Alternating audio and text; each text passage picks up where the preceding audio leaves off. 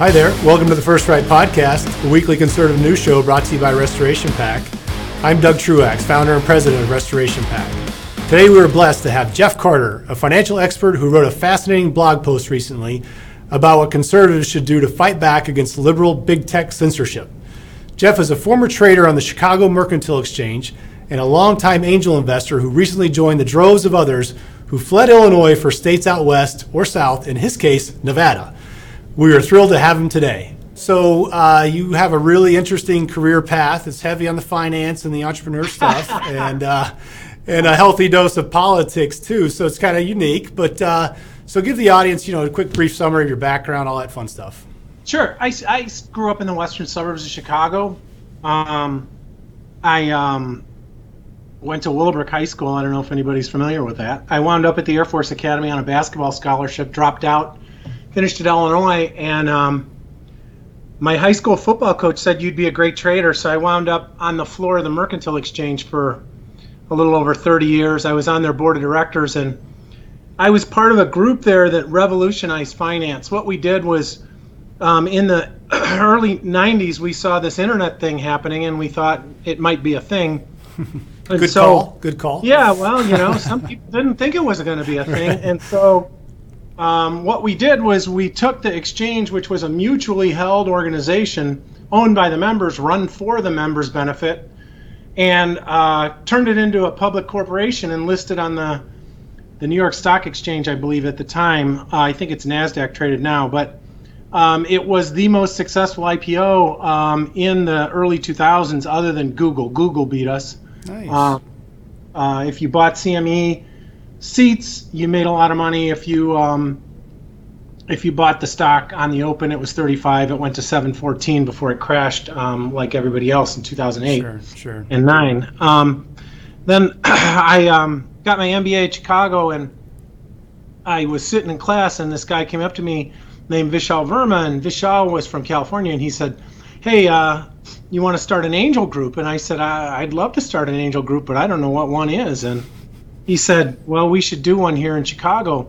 And at the time in Chicago, there was no seed stage financing really organized for people. There were brokers that would charge entrepreneurs an arm and a leg to get financing. And so we started it, and I recruited a bunch of the early members and got it off the ground. And now it's probably one of the more successful angel groups in the United States. I was just looking the other day, I think out of our first 6 or 7 investments, all of them but one have paid off. But the one that hasn't paid off, uICO.com, is still a going concern, so it hasn't failed yet. So that's a pretty good track record when you're investing, you know, in just an idea. Yeah, big time. And then I was always interested in politics. I had some great teachers, Gordon Teichman in my junior high, Ralph Reiner and Joe Hoffenshire in high school, and a guy named D. Hunt in college, David Hunt, and when I was at the Merc, I was part of the Political Action Committee, and that was eye-opening because you got to go and meet the people in Congress and talk to them about the issues that confronted us. And it was amazing the lack of knowledge about financial markets that they had.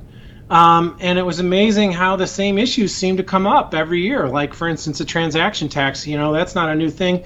We've been fighting it since the 80s in the commodity exchanges. So that was interesting. And then, you know, I'm a conservative, which is weird for a venture capitalist. Most of the venture capital community is liberal, but I'm a conservative, and I'm an out-of-the-closet conservative, which can be very hard. And when Dodd-Frank passed as kind of a panacea and cure for what happened in 2008, I knew it was the wrong thing to do, and so I started blogging at pointsandfigures.com because people really don't understand sort of finance and the plumbing, and I as I've done that, I've, you know, spread my breadth a little bit and got to meet a lot of cool people. For instance, Craig Pirrong is a professor of economics at University of Houston. He's an expert on oil markets and blogs about financial plumbing all the time at Streetwise Professor. Met some guys who I agree with sometimes and don't agree with sometimes. Joe Saluzzi and guys out on the East Coast that want to change market structure in the SEC, and, you know, got in with StockTwits and a lot of those people. in this last week, you know, seeing what happened with WallStreetBets was incredibly interesting. Oh yeah, we're going to talk about that for sure. Yeah, it shows how uninformed people are about how financial systems work and what's really going on. Yeah, it's funny you said that about when you were working at you were helping with the PAC and then also with your blog.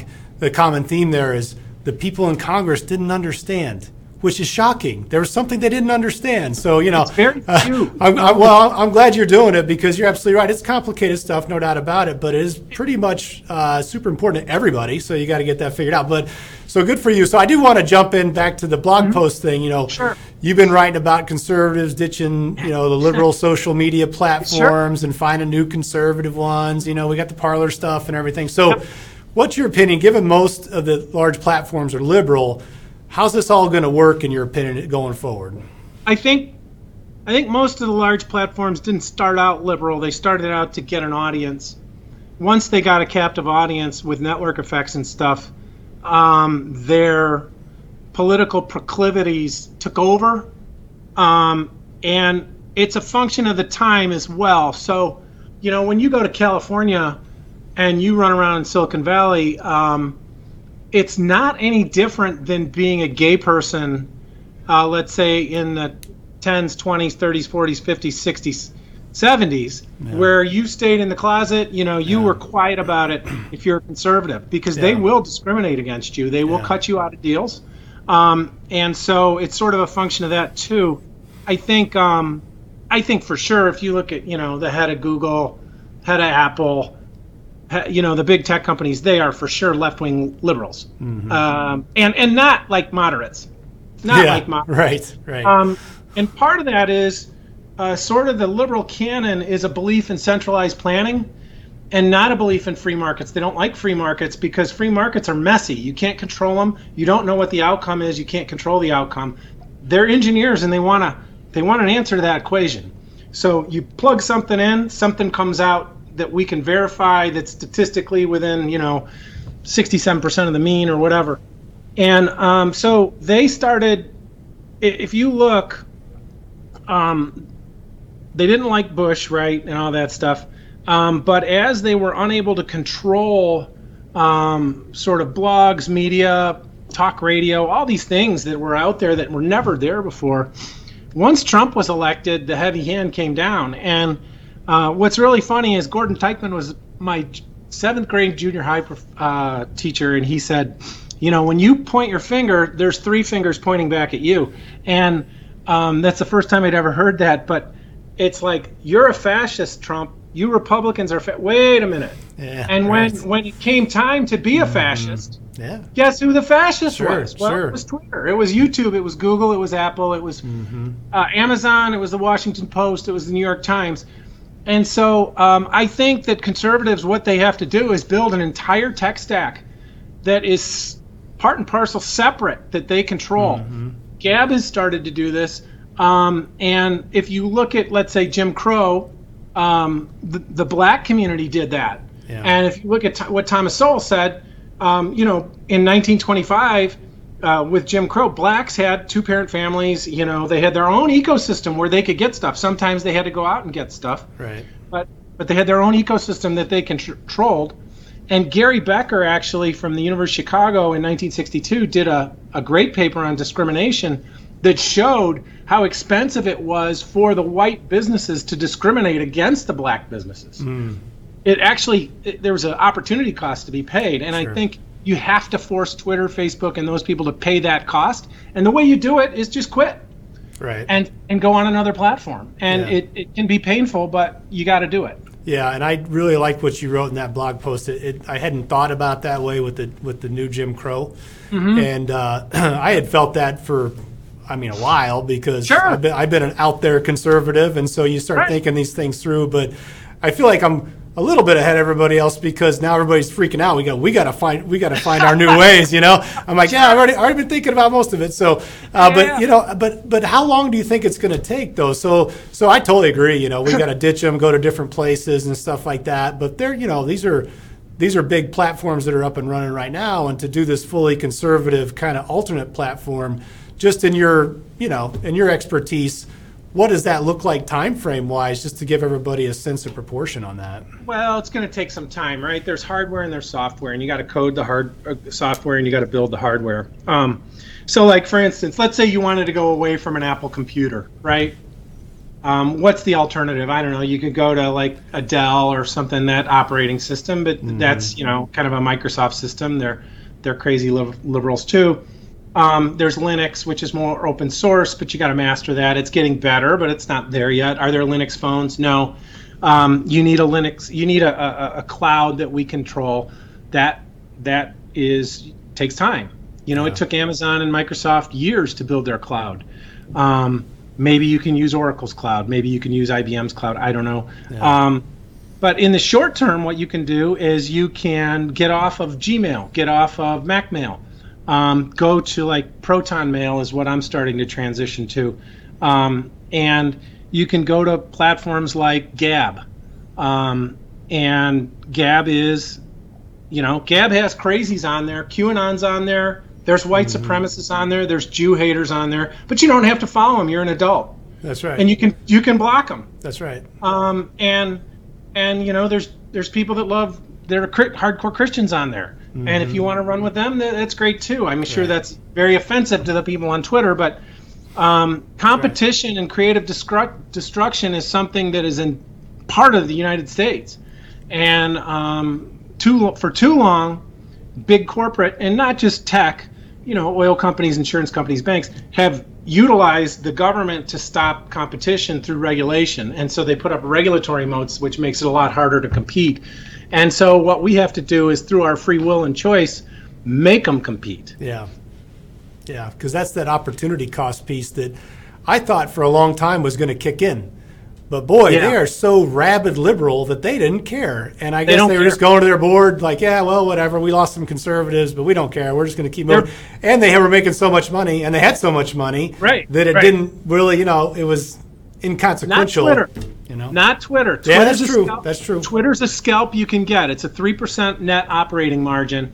They don't make a lot of money. The only reason they made money in the last few years is Trump. If Trump wasn't on Twitter, they wouldn't be making money. And all that has to happen is every conservative that's on there, every conservative elected official, no matter where you are, if you're national, state, local, every conservative publication, just leave. And announce it and say, we're going to, and they were starting to do that with Parler, which is why they shut Parler down. Yeah. They can't shut Gab down. Yeah. They can't. Gab owns its own infrastructure. Right. So you can go there, and sure, maybe it's a echo chamber for a while, but guess what? When all those crazy wackos on the other side don't have anything to yell about, they're going to come over too, and then Twitter's going to be out of business, and they'll get acquired by somebody. It's like CNN ratings, you know? Right. It'll all drop, right? Absolutely. Absolutely. So you have power.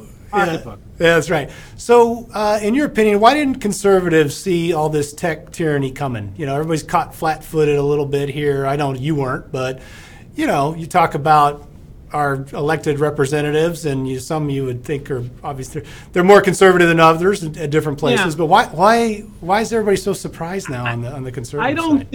I don't think. So on the elected official side, they've got so many things that they're thinking about. They probably weren't thinking about this. On the other side, you know, it's easy to be on Facebook. Your friends are on Facebook. You know, it's hard. Like, I'm not killing my Facebook account right now. I'm figuring out a way to transition over. And I think nobody really thought that the tech companies would violate the First Amendment, which they did. And nobody really thought that they would do that. That's not American. Yeah. You know, that's East German. That's you know, Stasi crap. But when you saw the COVID thing happen and you saw sort of people saying, you know, tell on your neighbor if they have more than 6 people over or something, and then you saw Deborah Birx, let's say, have her whole family for Thanksgiving, right? You know, it can happen. Yeah. And we said never again, right? And it couldn't happen here, but God dang it happened. Yeah. And it continues to happen, and people are human. Yeah. And I think that's the thing that they missed is, you know, the Germans or the communists behind the Iron Curtain, those were inhuman people, right? They were but it turns out people are people. That's right. That's right. And it creeps in. Yep. And I remember reading that Bonhoeffer bio about and it just gives you a sense of like what it's like day in and day out as this thing start changing. And you just have that sense that, yeah, you know, things are changing, but you never know for sure when you're living through it.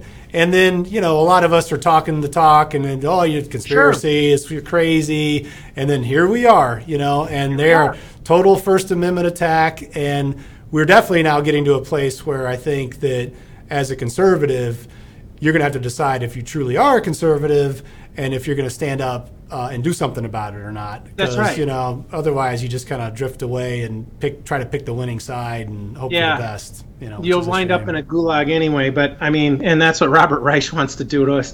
Yeah. I mean, when you look at sort of the progression, and then I had the good fortune of being on the board of the National World War II Museum. I've always been interested in World War II my whole life, but I got to meet a lot of cool people, and I was on their website listening to a German historian talking about sort of the rise of Nazism. And one of the things that I think Americans, or just people in general, because we want to believe people are good, always say is, well, not all the Germans were Nazis, you know. But this historian said, you know, my mother grew up in that era and they had slaves. The Germans, every German family that was German knew exactly what was going on and did nothing to stop it. Right. And they had slaves. They had a really good lifestyle for a long time because of all the stuff that went on. And so they were culpable and to a person. And, you know, you look at the French and they talk about the French resistance, but there were tons of collaborateurs. And so that's the way it is in the United States right now. And I think we are, you know, it seems trite to say we're fighting for the republic, but I think we are. And it's good to have that fight. I don't think the founders would say that this is not a good fight to have. I think it is a good fight because then if you win it, you're going to appreciate it a lot more. That's right. And it's worth fighting for. And it's a reminder, too, that, you know, you see those little stickers out there with the Roman numeral 3 in it. Yeah. And that's the 3%, you know, in the American Revolution that actually fought. And I think there were about 45% that just went off to be, you know, supporters of the king and hope for the best. And that's so, you know, we all kind of have this romanticized vision. Oh, everybody was against the British. Like, no. It was a whole separate thing. Yeah, I know. So speaking of, like, you know, oppressors taking over, do you think that big tech stole the election for Joe Biden? What do you think about that? I think they put the thumb on the scale for sure. Yeah. I mean, there's just zero doubt about that. Yeah. I listened to a Scott Adams Rumble, which is a place you can go other than YouTube, and he said, name an election that doesn't have fraud in it. Name one. Yeah. Being from Chicago, I couldn't. But you know, right. I mean, and I was an election judge and saw how they kind of codified in the election rules fraud, right? Because we said, hey, what if the signature doesn't match? How do you know that guy didn't have a stroke the day before? You know. And my wife was a judge too, and in her precinct there were gang members with lists, and they were running people in and out of there, and everybody voted. It was like 100% participation. So yeah. I think there was fraud in this election, but there's fraud in every election. We got to clean our voter rolls. We should have voter ID. We should have paper ballots. And if it takes us longer to count, it's okay. We'll be a better country for it. Yeah. I don't think we should have mail-in ballots. I think there was fraud there. Was it enough fraud to beat Trump? I don't know. I couldn't answer that question. It feels like maybe, but I don't know. There's a lot of hate for Trump on the Republican side. Trump did not do well with suburban women. He did not make amends with them or reach out to them. And so, you know, there's a good case to be made that suburban women did not vote for Trump in any mass numbers. I don't know what the numbers were, but even though, you know, he had minorities voting more for him, he did not carry the Republican base as well as he probably should have. Well, that's that codifying the cheating is where we've got to stop them, because that's doubt. If they just keep pushing that ball down the field, you know, then we're done for. So we're done. We've got a big push underway on that front to get this thing figured out. So yeah, we gotta turn that back, and then we don't have to have these conversations about, well, maybe not. Yeah. You know, it's like, it's just, we need to be more certain about it. So Changing topics on you then. So the GameStop stuff, I love this. And I really want to get your opinion on this. So you know, do you see that as like that populist uprising against the elites? I mean, how do you gauge that thing? There's so many different ways to read it. That's one version, is the populist uprising against the elites. I think if you look at it, really, you had a hedge fund that got super cocky. Yeah. They were super short, more short than they should have been. Right. What were they waiting for? The stock to go to zero? You know, why not buy it back at $5? I don't know where their net short was. You make money and you fight another day. I traded my own money for 30 years, you know, and I traded against hedge funds. So I have empathy for the WallStreetBets crowd. We used to speak like that in the pit all the time. Now it's online, it's public. The interesting thing about the WallStreetBets thing to me is that that guy that made the 30 or 40 million published his trade in, I want to say, January of 2019, and the rationale behind it, and executed on it, and held it, which is very difficult to do. So he held it through the initial COVID downturn and everything. And then in August of 2019, another guy came out and talked about how to do a short squeeze and all this stuff. So it was there. Mm-hmm. And these guys got caught with their pants down. And now what happened subsequent to that, you know, you have the populist uprising and stuff, but you've always sort of had that. I think Wall Street, the rules are structured as such that they always have the advantage over the retail investor. So you have dark pools, you have, you know, all kinds of things. Even before technology, the specialist system advantages the specialist, you know? Yeah. And markets were slower, and we can have a conversation about, do they need to trade in milliseconds and microseconds and stuff like that, or should they be slowed down? We can have a conversation about central limit order book. I think the place the controversy and sort of conspiracy theories came out with GameStop is GameStop was going against Melvin Hedge Fund. Citadel bailed out Melvin Hedge Fund along with Point72, which is Stevie Cohen's family office, former hedge fund. Citadel is the biggest customer of Robinhood. They buy 60% or more of their order flow, trade against it for a profit, risk-free. And most of the people on WallStreetBets were Robinhood customers. So you can weave a conspiracy theory around that. Mm-hmm. That being said, Robinhood doesn't set the margins. The DTCC does, the OCC does, and on the futures side, the futures exchanges do. And you have to have margins because it provides a measure of safety into the market. And so when you have more volatility, you increase margin. You increase the cash. Now, should you be able to short more than 100% of the float of the stock? No, I don't think so. And I think that cryptocurrency and tokenization of stock could have something to do with it. The fact that on the SEC side of the equation, you have T+2 clearing, which used to be T+3. That screws things up. Why can't they clear same day like the futures guys? We cleared twice a day at the Merc for NASDAQ at the height of the whole bubble from 98 to 2001. And so there's things that happen that people don't like, but that's part of playing in the system. And today I think GameStop's down another $100. It looks like to me the short squeeze is over, but you know, I could be wrong. Markets are rational longer than you can be solvent. And you know, if you look at silver, they came out and said, we're going to squeeze SLV. Well, pretty hard to squeeze a commodity. And the first thing that the Merc did was they raised margins 18%. And then I saw a thing where Rosenthal raised them for their customers significantly more than that. And silver's down today. So much harder to squeeze a commodity than a stock. So I think it's an interesting thing. I think it's here to stay. Another sort of more technical aspect of this whole thing is in the 1987 crash, what you saw post-crash was a little more premium in the puts because people were afraid of a crash. I think with short squeezes and the potential of short squeezes, you're going to see a little more premium on the call side of the equation. And so you'll have a little more premium on the put and the call. But the interesting thing that could happen with that is when you want to hedge, if you own a stock and you want to hedge and put a, what's called a collar on, which is a highly technical position, but a lot of people do them through brokers and sophisticated wealth managers, it's going to be cheaper for people to do that.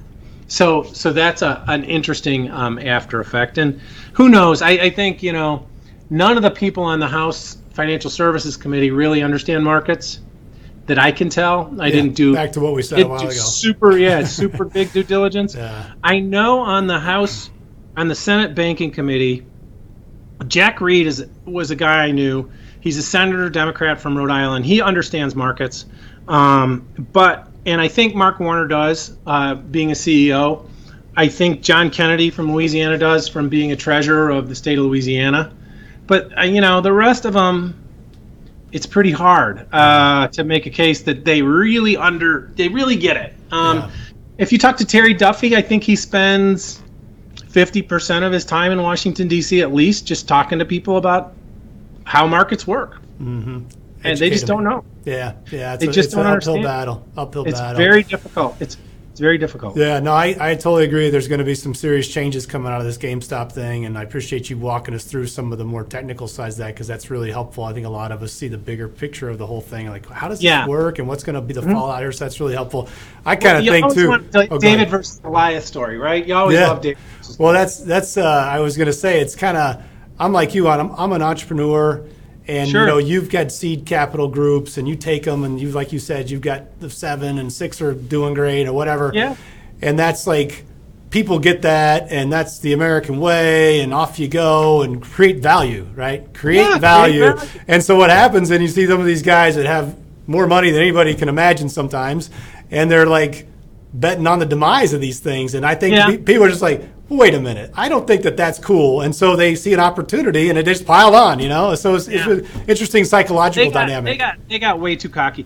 You know, I'll be honest though, shorting a market is creating value because it helps with price discovery, which is the most important thing. So if you think about your basic economics, right? You've got your supply and demand curves. What's the most important thing? The most important thing is a transparent price. And if you look at Milton Friedman's video on YouTube that's fantastic. It's called iPencil, and he talks about a pencil and manufacturing and how the price system influences the logging and everything right down to the manufacturer of that pencil, because you can go into the drugstore and see a transparent price and buy it. Right.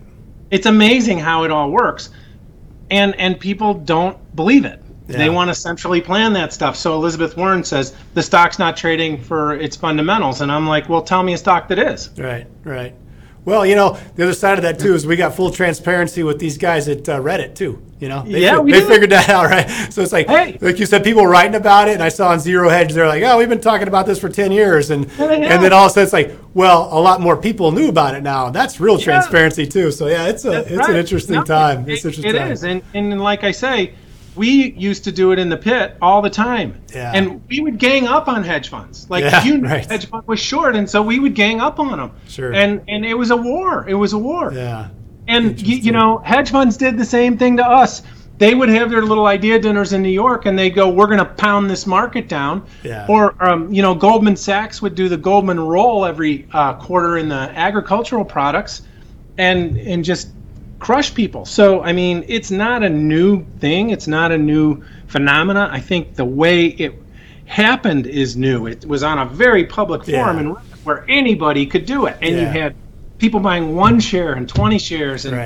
And so that's the difference, I think. Yeah, total change in the dynamic on it going forward. Those guys have to think about it completely differently. Sure, but empowering the individual investor is what it's all about. I mean, right. I think we should empower individuals to make their own decisions. Yeah, you know? Big time. Okay, last question. So what's it like? You're moving away. You're an Illinois guy. You moved away. Yeah. So many years you're home. And so what's it like? And then what's your take on the blue states? And, you know, is it ever going to stop sliding downhill? So what do you think about that? So I am a full candor. I'm 58. I'll be 59 in May. My wife and I have been planning a move out of Illinois the last 4 years because of what was going on in Illinois fiscally. We were sick of the corruption, sick of the taxes. And so we made a decision to move to Las Vegas, so I'm in Las Vegas right now. Mm-hmm. It is a blue state, but probably more purplish. That's the reason we chose here. I had to do with personal reasons over, airport and stuff. Sure. I think that the even if the Democrats muscle through the repeal of SALT, let's say, and some of the things that Trump did, which they allege are causing the migration is not going to stop. Right. People are leaving California in droves. They're coming here. They're going to Texas. They're going to Oregon. They're going to Idaho. They're going to Washington. People are leaving Chicago. I all my friends are leaving almost. My entire family's gone.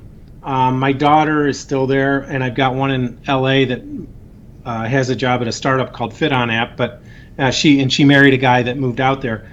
People are leaving New York. People are leaving New Jersey. That's not going to stop. People are leaving Massachusetts. I think it's going to alter a lot of things. It'll be interesting to see how the states absorb those people. I think Glenn Reynolds at Instapundit has a welcome wagon project, which people are actively working on to help people that move from those states understand why they're moving and remember why. Right, right. Just to give you some sort of example, I had a one-bedroom, one-bath apartment in Chicago next to Lincoln Park Zoo. It was a great neighborhood. It was small. It was just a pied à terre there. I paid $6,000 a year roughly in property taxes. My house here in Vegas, I pay $7,500. My apartment in Chicago was 1,100 square feet. This is 3,800 square feet. I mean, it's just gigantically different. Yeah. The sales tax is 8.25, which is where they nick you here. At 10.25 in Chicago. Right. So, and it's 0% income tax. So, I think people, because you can do so many things virtually now, and I think it's not the SALT, it's COVID that it really woke people up. Yeah. So, in the financial services industry, you're seeing people move out of New York, down to Miami, Tennessee, Texas. You see Schwab leaving California for Texas. You see in the venture capital industry, it was always Silicon Valley and San Francisco. Capital is becoming more democratic and moving. And so VC funds and VCs are moving to Miami and Texas. And you're seeing people get funded in Pittsburgh that couldn't get funded before because they can do it on a Zoom call. Yeah. Just in our fund at West Loop Ventures, we funded a company in London called Valbin. We funded a company in Ireland called Pipit. We've got one in San Francisco, and we were supposed to be a Chicago-centric fund. We have 3 companies in Chicago only. So it's capital's moving, and I think people are becoming more comfortable with it, and I don't think we're going back. And if you're a consultant, you don't have to be in Chicago. You just need, what did Chicago have? It had a great airport. It was central, blah, blah, blah. You can be in Dallas, you can be in Phoenix, you can be in Las Vegas, Nashville. And so, when you lose confidence in the fact that they're going to keep things open, it's like, the museums, all the fun stuff, if it's closed most of the time, then what's the point of hanging around? But even more than that, how about schooling? So now I have but let's say I'm a guy and a wife and we both work and we're in our 30s or 40s and our kids are in school and the teachers union shuts us out. Yeah. So what technology has been able to do is create pods. So you can homeschool a lot easier than you could 10 years ago. So now I can move to Texas or I can move to wherever I want. Yeah. Wherever I want. Yeah. I can start a pod with my neighbors and do it using technology and get a better education than in the public government-run school system. And so what we're going to see, what I think was going to happen is government-run schools are going to be for the very poor. And if you go to a government-run school, you're going to get I can't say that. We'd censor it out. Yeah. Okay. Rahm Emanuel, I'm way more than that. There's a trading war, and I apologize. But I think... I think I was in the Army, man. That's all right. Oh, okay. Well, there you go. I think that's what's going to happen, and it's going to be like Medicaid, right? Yeah, no, yeah, I hear you. And so the private school option and the homeschool option could be powerful, and the people that can go there, and the cost of it is going to go down because as technology comes in, services become commoditized, and it's going to reach more and more people. And that's a good thing. Yeah, I want you to make sure that you talk in your blog, too, about this concept of something I'm trying to do is I live outside of Chicago as well, but I'm spending a significant amount of more time in red states. And when I run into a liberal that just moved from a blue state to a red state and starts to tell me how great it was from where they came, I'm like, wait a minute, you came here for a reason. Don't bring your stuff down here and don't start talking your liberal stuff and ruin this red state. And I think us conservatives, we know that's happening, but this is step one, I think, for conservatives. We have got to start standing up for our beliefs with the people around us and tell them to shut up and sit down or move back to New York where they hated it, you know? So. I mean, and it's funny. I never, ever thought of that in terms of that. I was at a wedding a number of years ago in New Mexico, and the person there was from Rhode Island. They were very, very left-wing liberal, and they said, you know, I normally don't come to red states and patronize them with my money. And I said, well, you can feel safe. It's New Mexico. It's been kind of blue forever. And he goes, oh, really? And I'm like, yeah. He goes, oh, I don't feel so bad. And, you know, I said, I never traveled that way. For me, I was trying to raise money for our fund, and a guy did this due diligence on my track record, looked at everything, said, this is great. I want to do this, blah, blah, blah, blah, blah. And then he found out it was Republican and he pulled out. And that was the first time I really encountered that. Sure. And so I think, you know, I hate being biased that way, but you probably have to start to think that way where, okay, is this a conservative business? Should I patronize it? Yeah. Yes, I want to patronize it. And it, you know, it's funny because like we're rehabbing our house here in Vegas and people talk in code and, you know, do you own guns? Yeah, we own guns. Oh, okay. And then all of a sudden everything gets a little freer. Yeah. Right. And so you go to church? You go to church? You go to church? Yeah. What church you go to? Yeah, right. You know, and, I know. There's code, but I think you're right. We do have to stand up for things. Yeah. And I think the more we stand up, the more belligerent the other side is going to get. You know, you're going to have Maxine Waters that say get in their face and stuff, and you got to be ready to handle that. And not a lot of people are because, you know, we want to live in a civil society and just kind of mind our own business. And, you know, one of the great things that about Chicago that I really miss is, you know, the food scene there is so good. And I love the people. I love Chicagoans. The city's beautiful, too. But I just, you know, I grew up there, and I just love Chicagoans. Because they're just nice people, and you are what you get, and it's really a great little town. But the politics are ruining it, and I don't see how they get out of the spiral. Yeah, I don't either right now. But you know, you're standing up, we're standing up. I appreciate all you're doing on the blog, and love the stuff, and would love to have you back on at some point in the future. Because like you said, you just get the camera out and away you go. So yeah, I know, it's amazing. I mean, while we were sitting here, a guy that I'm invested in is like, can you talk at 5? And it's like, yeah, sure. You know, before maybe we had to meet in person or it was just a phone or whatever. Right. I mean, new world. It's different. It's a totally new world. And and it's going to get better. You know, technology marches forward and people are they get afraid of it because it takes away a lot of jobs, right? But it creates jobs and opportunities that you never saw, and you just have to look at things different.